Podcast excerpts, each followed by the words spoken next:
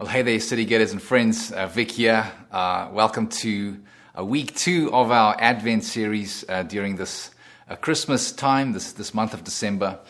Um, today we will uh, read from you know Isaiah chapter nine, which is the one verse, verse six, that's you know we use to kind of create our Advent artwork called Wonder or Wonderful rather.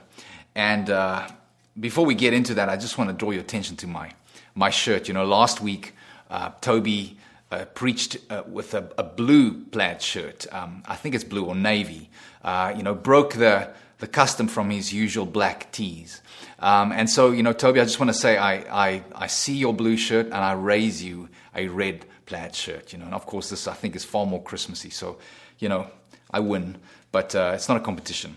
So if you have your Bibles with you, again, old school, new school, um, verse 6 of Isaiah chapter 9 uh, speaks of uh, what we celebrate this season. It says, For to us a child is born, to us a son is given, and the government shall be upon his shoulder, and his name shall be called Wonderful Counselor, Mighty God, Everlasting Father, Prince of Peace.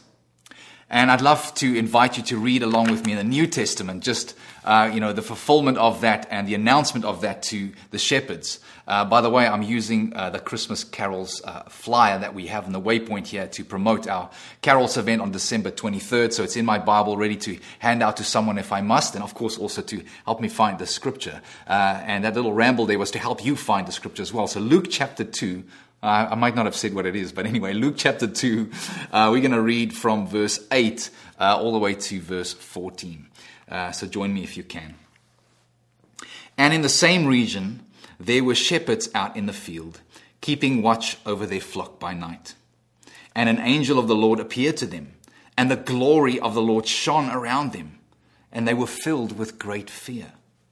And the angel said to them, Fear not, for behold, I bring you good news of great joy that will be for all people.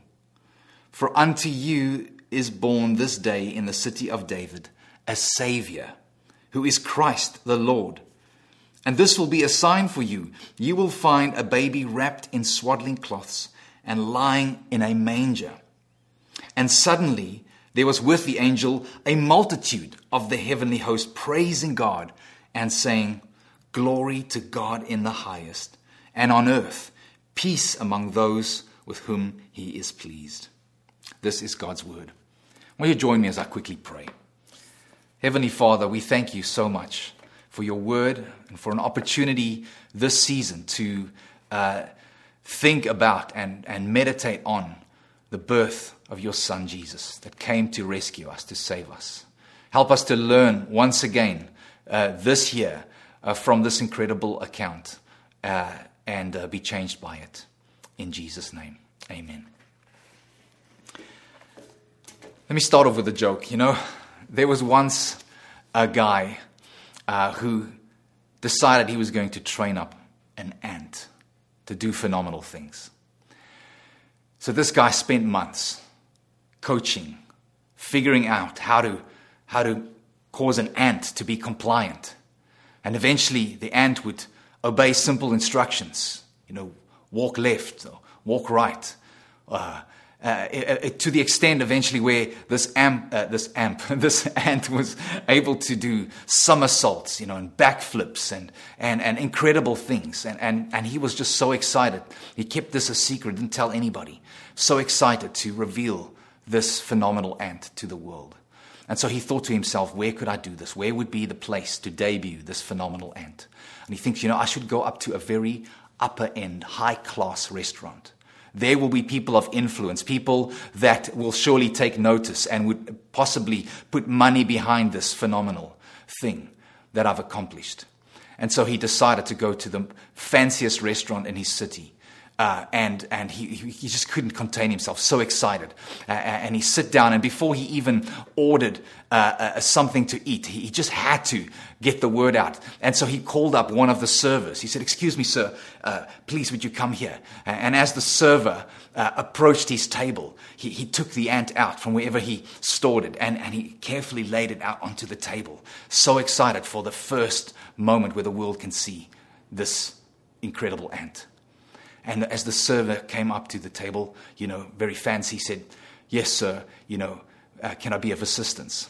And the man said, Do you see this ant?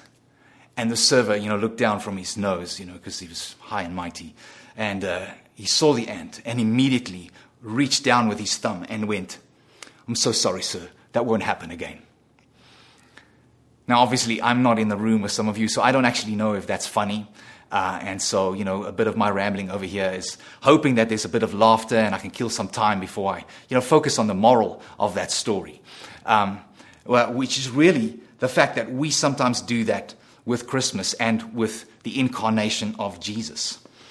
You know, when God became flesh, when the Father, God the Father, sent God the Son into creation to come and redeem us. We don't see what it is. We don't see who is behind this child that we read of, this, this, this child that was born. And that's the point of Advent. That is why we take time over a whole month, why we encourage you to participate in our Advent devotions, where we daily read scriptures and ponder upon this amazing thing that God became flesh, you know. Uh, you know, I don't want to get into the ant analogy, but, you know, in many ways, God becoming flesh, you know, that was this massive uh, uh, des- descending uh, to our level to meet us where we were at, you know. Um, and, and, and so we take time to think about it.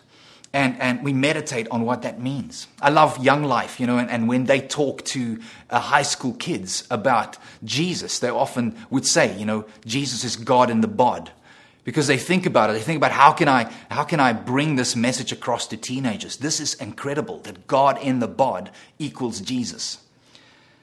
That's, that's, as I said, why we, we read daily devotionals. And there's only 12 days left, you know, it's not too late if you haven't uh, joined us in our morning uh, or, or, daily readings uh, um, using the Dwell app and, and, a resource they provide us, provided us called Wonder.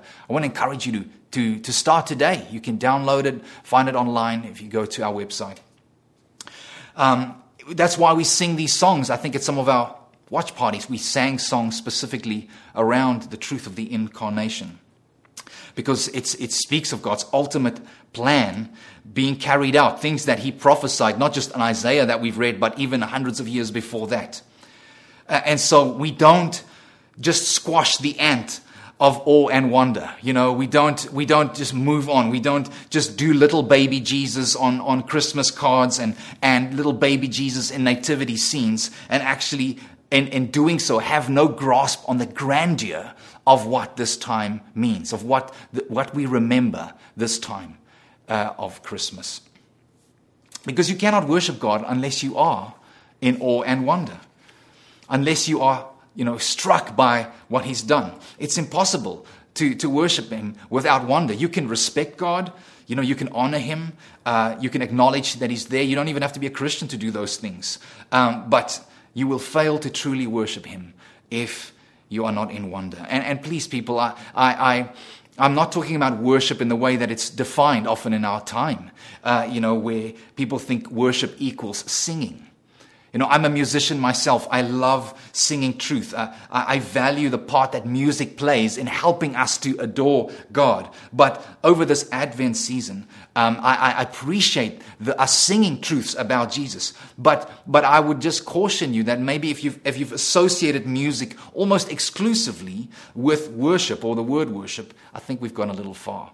So when I refer to being in awe of God and therefore it resulting in worship, it doesn't just mean breaking out in song and in melody, but actually giving your whole life over to this incredible God.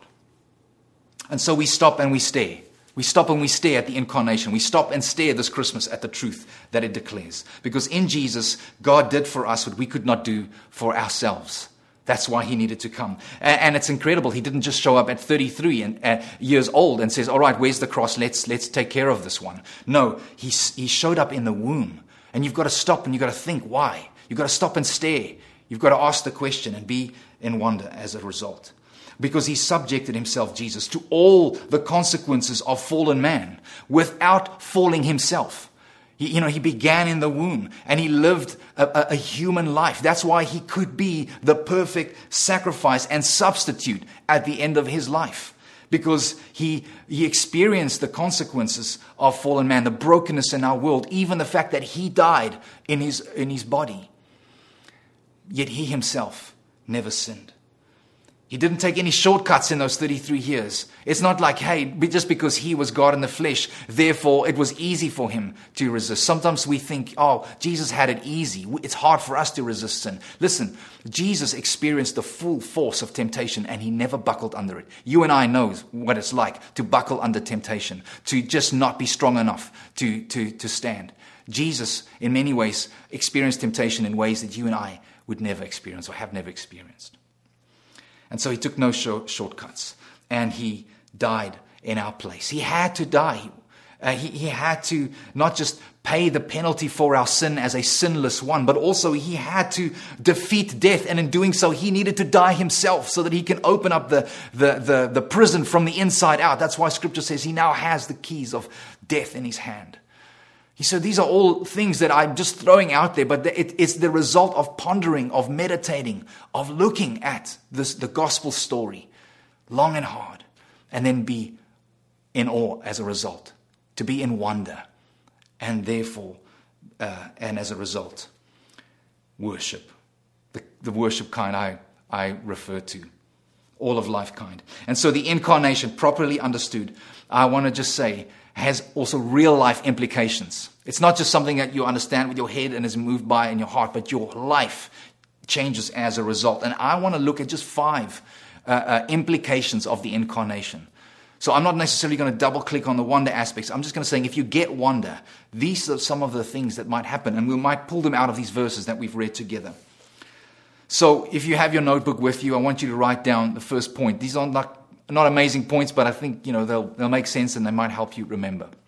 So number one, uh, the first implication is that we become tough mudders. What do I mean by that? You know the race, the tough mudder race. You know, it's it's it's a race where people are so excited to really suffer and get dirty. Uh, you know, they run a, a, huge, uh, you know, a long distance, uh, but it's not just point A to point B. There's lots of obstacles and a lot of mess along the way. You know, the, the end of the, the race, you look very different to the beginning of the race. Tough mudder. So it's, it's a mess. It's a dirty race. And I think of the mess in a sense, certainly for God, who is perfect and sinless and holy. Think of the mess of creation that he stepped into. Think of the mess of the manger and, and what surrounded the manger at the birth of Christ. And so when we stop and we think about Advent, the implication is that there is an invitation for you and I to step into the messiness of the world around us and in the chaos within this world because we see God doing it for us. And, and, and He's inviting us to do it. Now, this is a difficult invitation to accept. I think, especially in the comfortable West that we find ourselves in. It's actually far easier for us to distract ourselves and to entertain ourselves in an attempt to avoid the difficult work of transformation. It, we, we would rather do that. You know, the scripture talks about a group of people who did the same in Amos chapter 6. Uh, let me read that for you in verses 6, uh, 4 to 7. This is uh, God confronting um, God confronting. Uh, uh, yeah, 6 verses 4 to 7. God confronts Israel and he says to them, Woe to those who lie on beds of ivory and stretch themselves out on their couches. Kind of sounds like what we often like to do over the weekends, eh?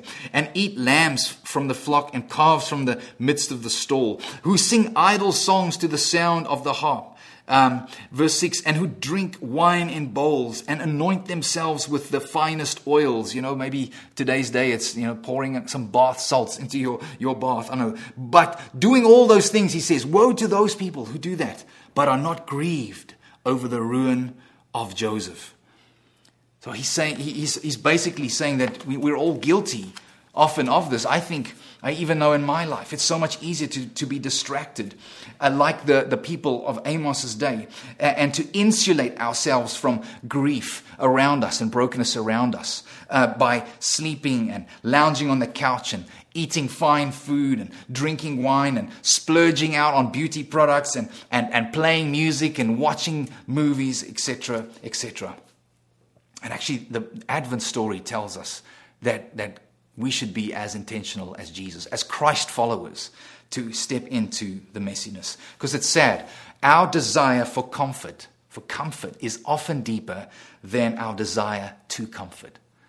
We say that again. Our desire for comfort is often stronger than our desire to comfort others. And so it leads us to justify countless decisions that we make, you know, for our benefit. And, and, and in result, uh, or the resulting outcome is us silencing our hearts and our lives to the cries of those around us that are in desperate need, the mess around us. So every year when we get to this time, the manger actually calls us into the mess around us. It's true. To, to conform to the likeness of Jesus means we have to be willing to set our comforts aside, to say no to those things for, you know, for our, uh, as we offer up our lives as living sacrifices to Jesus and, and do uh, uh, things for Him um, in His name, sacrificing uh, uh, our, our selfishness, you know, being selfless and, and living out sacrificial love. Number two, uh, well, the implications of the, uh, of the incarnation is that we also find ourselves sticking around. So, point one is we enter into uh, the mess, you know, become tough mudders. But point two is we stick around. So we don't only enter in and then escape when it's too much, but we stay. We stay. We stick around. I love what Isaiah 9 6 about, says about this child that will be called Everlasting Father. That's a daddy who does not run away. Everlasting Father, presence there. God draws near to us, yes, in the incarnation, but more than that, he, he stays close, he stays near. You know, John 1.14 says he will make his home with us. He, he doesn't, he's not a renter, a temporary, you know, he's coming just for a little while. He doesn't merely visit, you know, pops in here and there. No, he stays, he sticks around. And even think of Jesus' promise to his disciples when he ascended into heaven. And he said, I will not leave you as orphans. He said, I will send you the Spirit. Because some of you might say, oh, yeah, of course he just stuck around. He ascended into heaven. No, he said to his disciples, wait, wait for the Spirit. Because that's his presence that will, will, can be everywhere, not just geographically in one place, as it was with his disciples. And uh, the word for the Holy Spirit uh, is often used, uh, the, the word counselor. It's translated as counselor. And in Isaiah 9 6 again, it says, This child shall be called wonderful counselor. And, and the word counselor in, in, in the New Testament uh, is the word parakletos. And, and, and when it sp- speaks of the Holy Spirit, that's what's being, what's being used. And it means to come alongside someone, to stick around, to be there. This is incredible. And so, you know, when we think about joy in the Bible, when uh, it's not a product of God removing us out of the mess. That's actually why the biblical joy is so different than to, to earthly happiness, because it's, it's even in the middle of the mess, being fine, being happy. Why is that? Because of the nearness of God. That is why. It's not the absence of conflict, but even in the middle of conflict and brokenness and pain, God is with us. He's near. That is what Emmanuel means God with us. You just think of Jesus, who stepped into you know, history, into the Jewish nation was under oppression. His work to come and save the world did not include in that season to deliver the Jews even from the Roman oppression. But I can tell you one thing Jesus, God, was there. He was present. That's, that's, a, that's a given. And so that is what it means to, to experience Christmas, is to experience Emmanuel, God with us, the nearness. And so, you know, if you're a follower of Jesus, when you put your faith in Him, it means that you uh, invite Him to stay as well. You don't just say, come on a Sunday, come on a Tuesday, but every other life, stay out of my, my way. No, when, when you understand this nearness, you're opening up your life to say, Jesus, come, make your home in me. Come and do renovations. Come and, come and bring about change. Not as a renter, but as an owner. My life is yours. My house is yours. Uh, but secondly, when we emulate Jesus, we find ourselves present again with others and to others. You know, Jesus is the, the gift of God's presence to us. And you just think about the word present, you know. And so, in many ways, we give the present of presence to others because we've been given the present, the gift of God's presence with us, regardless of what we go through. And so we can be that to others. And so, I want to ask you that question Where and with whom do you make your home like that? Are you, do you find yourself in a transient society where people move in and out? I just even see how my neighborhood keeps changing, how the, this, this landscape of, of, the, of the suburbs keeps changing, and, and the city keeps changing. People move in, move out, they leave, they, they pursue you know, their own desires. Are you able to put that aside for the sake of being present to people that God's called you to? Can you stick around in the name of the Lord? Staying present to those he loves. And I, you know, I just want to stop for a moment and talk a little bit about church and our church family and our commitment to, to, to a place as a, as a church, but to one another as a family, as a church. You, you think again about the incarnation and Jesus who was born into a family. Jesus who lived his life as a son, who lived his life as a brother, who lived his life as a citizen. In a similar way, we find our living connection with Jesus, uh, to, to, Jesus, is not an isolated one from others, but actually we believe that it's nurtured and sustained within a community of faith. I know that there are exceptions, but they're few. Mostly, God draws closer to people, uh, um, or He gets people to, to Himself through others, through other believers. That's why it's so important for us to, to gather together because actually, as we gather together, people filled with the Spirit of God, we're near, we're present, we step into one another's mess. We actually experience God's presence in a profound way. His nearness, like that. And then, and, then in doing so, we are also a light to the world. You think about this season, it's a season of light. You think about Jesus explained that, you know, the people in the kingdom as those who, who are cities on a hill that are, that are lights to shine, stars in the, in the universe, in a sense.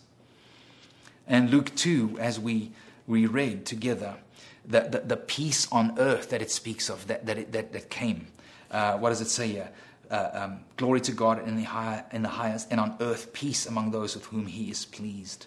There is a group of people who've experienced uh, uh God's pleasure in Christ. When we became Christians, we were in Christ, the perfect one. And so when the Holy God, Holy Father looks at us and he, and he sees us in Christ, he is pleased with us because the righteousness of Christ is credited to sinful people like us because our sin was upon Jesus on that cross and he paid the penalty. And so we are a group of people that understand God's pleasure.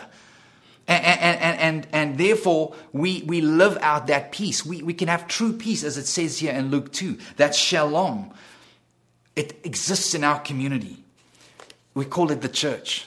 That's, that's, that's who we are. And, and, by faith, we have embraced what Isaiah 9 says He shall be called the Prince of Peace. We've embraced the Prince of Peace. And as a result, we find ourselves at peace. We find ourselves uh, uh, living uh, uh, uh, uh or being a community that is so different from any other community on the face of the earth. We've been reconciled to God, and therefore we are reconciled to one another. And so, in our community of faith, in our church, we see glimpses of peace on earth we know that Jesus is going to come back one day, his second advent, you know, to set all things straight. But in the now, not yet tension that we live in, we see glimpses of this peace on earth in the previews amongst one another. Um, we, we see it, uh, you know, what God began at Christmas and, and he won it on Good Friday and he proclaimed it on, on Easter morning. And, and so every time that we, we forgive one another, every time that, that we baptize someone who says yes to, to Jesus, uh, every time we come around the Lord's table, the Lord's Supper communion. Those are, are little previews to the world of what God has accomplished of peace on earth in our community.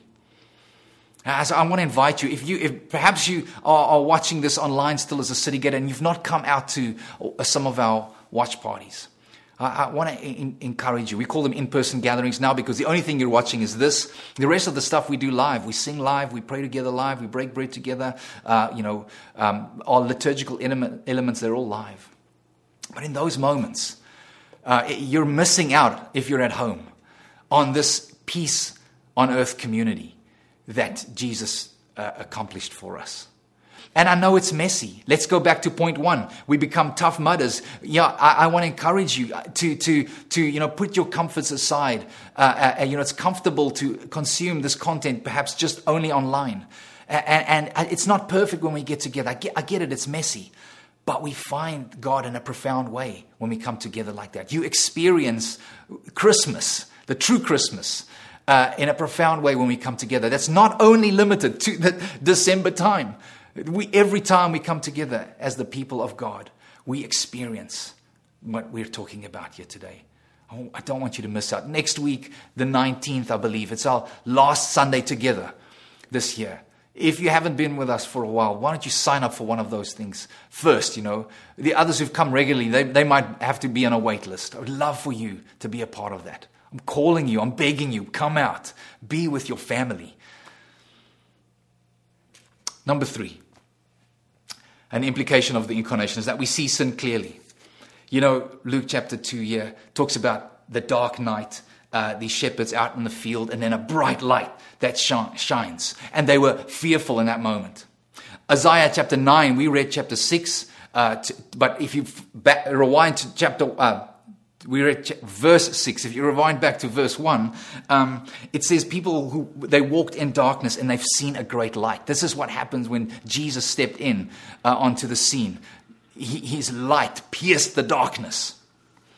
And, and, and it, you see what these angels are proclaiming. They're saying there's a Savior, and his name's Christ the, the Lord. And it speaks of glory to God in the highest. The holy God has stepped down and have come to us. And, and in doing so, when, when we are faced with the perfection and the holiness of God, when, when light comes into our dark world, all of a sudden we realize we are sinners in need of a Savior. We, we need a, a king. We need a Lord to, to lead us. To, we need a shepherd to guide us. The love of God for us can be seen also in Him opposing everything that seeks to harm and destroy us. You know, the sin that, that wants to separate us, uh, uh, the, the, the, Satan who wants to, wants to snuff us out and keep us from God. He comes opposing those things. If he does not oppose that, he wouldn't be a loving God. And so, as the light of the world, he must confront darkness darkness in us and darkness around us. And, uh, you know, Isaiah 9 again says he's a mighty God. He's a mighty God. So he comes to fight for us. But we have to stop about that and think about, you know, God as a warrior who comes to, to, to deal with darkness, to deal with sin, to deal with our enemies. It's a comforting picture, but it, it actually depends on which side of the story you are in terms of a God being a warrior. For those who oppose God, for those who love their sin, for those who, who reject God as king, as, as, as Lord, who, who rejects his authority, who wants to remain autonomous, who, who celebrates evil, who, who's maybe like those people in Amos, who, who ignores the brokenness around them because they're just all about their comforts. To those people, if God is a warrior, that is bad news. That is God opposing the proud. But to those who, who understand, I'm in darkness, I need light, I am a sinner, I need a savior. Actually, those who are oppressed and exploited and enslaved by their sin or by, by Satan, God as a warrior is an ally. It's good news. He comes to liberate and he comes to save. And so it depends on which side of the story you are. And I want to stop for a moment and ask you, the listener, on which, which, which side are you? You know, God as a warrior, conquering king God as light coming into darkness. Are you in the dark and love the dark? Or are you someone who is saying, I need to be rescued from this? I need the light? Choices before you. You know, I often think of how people, you know, interpret the Old Testament as well. You know, it's, it's tough and difficult to read often. I want to quote from, from something I read this week. They say, Could it be if and when we struggle with Old Testament images of God, it has more to do with our blindness to our true desperation than it does with the goodness and character of God. Because again, if God is good, then actually He would confront and oppose evil. And if we're so offended by that, maybe we don't see ourselves as broken and in need of a Savior, sinners that needs to be rescued. Just to leave that thought with you. Number four, we're nearly done. We don't just see sin clearly, number three, but number four, we also see grace clearly. I, I, love this account of God coming to the shepherds. They were a very unlikely audience. They were the bottom of the food chain, the bottom rung of society. And, and, and here it tells us that God in the highest, this is what these angels declare. And he, he descends to the lowly, lowly, lowly men and, like the shepherds. It's, it's amazing. And they say this is good news of great joy for all men. For all men. You know, if you carry on reading in Isaiah and you get to chapter 19, you know, it speaks of that day, like the day when, when God will set everything straight, uh, right. Perhaps the, the second advent, you know.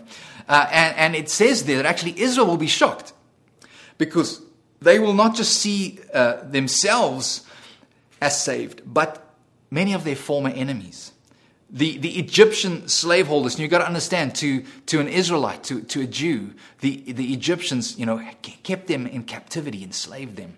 And, and, and Isaiah is saying, You'll be surprised at the mercy of God. You will see them becoming the Lord's own. And, and so we are reminded in this Advent season that God would come down and the angels declare that this is grace for all men. Yes, He came to the Jews.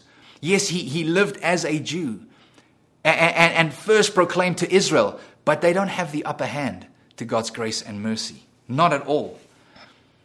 We, you know, we will be shocked, I think, at the end at, at, at how God saved. Because we, we actually become so used to darkness around us that when we see light working, working its way out, we might get such a surprise at who God gives, shows mercy to. You know, like these shepherds in their society, people would say, why, why, would they, why, would, why are they getting told? Who are they? They're nobodies. And yet they, the angels announced to them. We might stand before the Lord one day and look around and go, why, why are they here? God is merciful, and, and His mercy is often shocking. And so, yes, we see our sin and the need of a Savior. We see that clearly. That's number three. But number four, we also see God's grace clearly in the incarnation, in Jesus coming to us, all of us that are broken and sinful. Last point, number five. We taste and enjoy true life as a result of the incarnation. I love that Jesus was laid in a manger. A manger is a feeding trough, it, it, it's, it's what animals eat out of. You know, and, and in many ways, Jesus lying in there, it's a clue that you and I need to feed on Him in our hearts by faith, that we would find true life and true satisfaction and fulfillment in Jesus alone. I mentioned in the beginning of the sermon that, you know, in the incarnation, God did for us what we cannot do for ourselves. But also, in this last point, I want to say God is for us what we and anything else in the world cannot be either. He is the true source of life, the true source of joy, the true source of salvation, the true source of satisfaction. It is in Jesus. Because, you know, this is Christmas time and it's all about giving gifts and getting gifts, and we all have long lists of things we'd like to get, right? And sometimes we treat God the same way. So, are the blessings or are the gifts in your life, this is a question, are, are, are the blessings that we long to receive from God blessings that only God can give? Let me ask it uh, in another way. Are God's blessings the, the greatest desires of our lives? And when I say that, I'm saying God's blessings. So things that only He can give, not, not material things. That, that, that, that's, that's, that's what I'm getting at. That's, that's how I'd like to phrase these questions. You know, people with enough education, with not enough influence, maybe with some family heritage, you know, old money that's in, in their lives, a life of material blessings and wealth can actually be acquired seemingly without any divine intervention or assistance. That's how most people in the West often live their lives. They don't need God. They've got everything they want, or at least they think they want. And so many of us as believers not fall into trap into the trap of saying, Lord, if I could just have that, I'll be happy. If I could just have this, or if you just provide that, I'll be happy. And fall into the, the sort of cultural traps of our day. But I actually understand that Jesus, so, so not the gifts that God can give, but God Himself is what we truly need and that would truly satisfy us. None of these other things. So we come to Jesus not for what God could give us, but for God Himself. Jesus Himself said that He is the living water, He is the bread of life. And so He comes to us in the, in the account of Christmas, and He's in that manger, and He's saying, Would you feed on me? Would you feed on me? I want to leave that as the last thought for, for you who are listening. Maybe you've wandered away, you've been distracted, you've looked somewhere else, thinking you'd be satisfied with perhaps the things you want God to give you, forgetting that God Himself, Jesus Himself, will satisfy you completely. Thank you for listening. Have a wonderful Sunday. Hopefully, we'll see you before the year closes. God bless.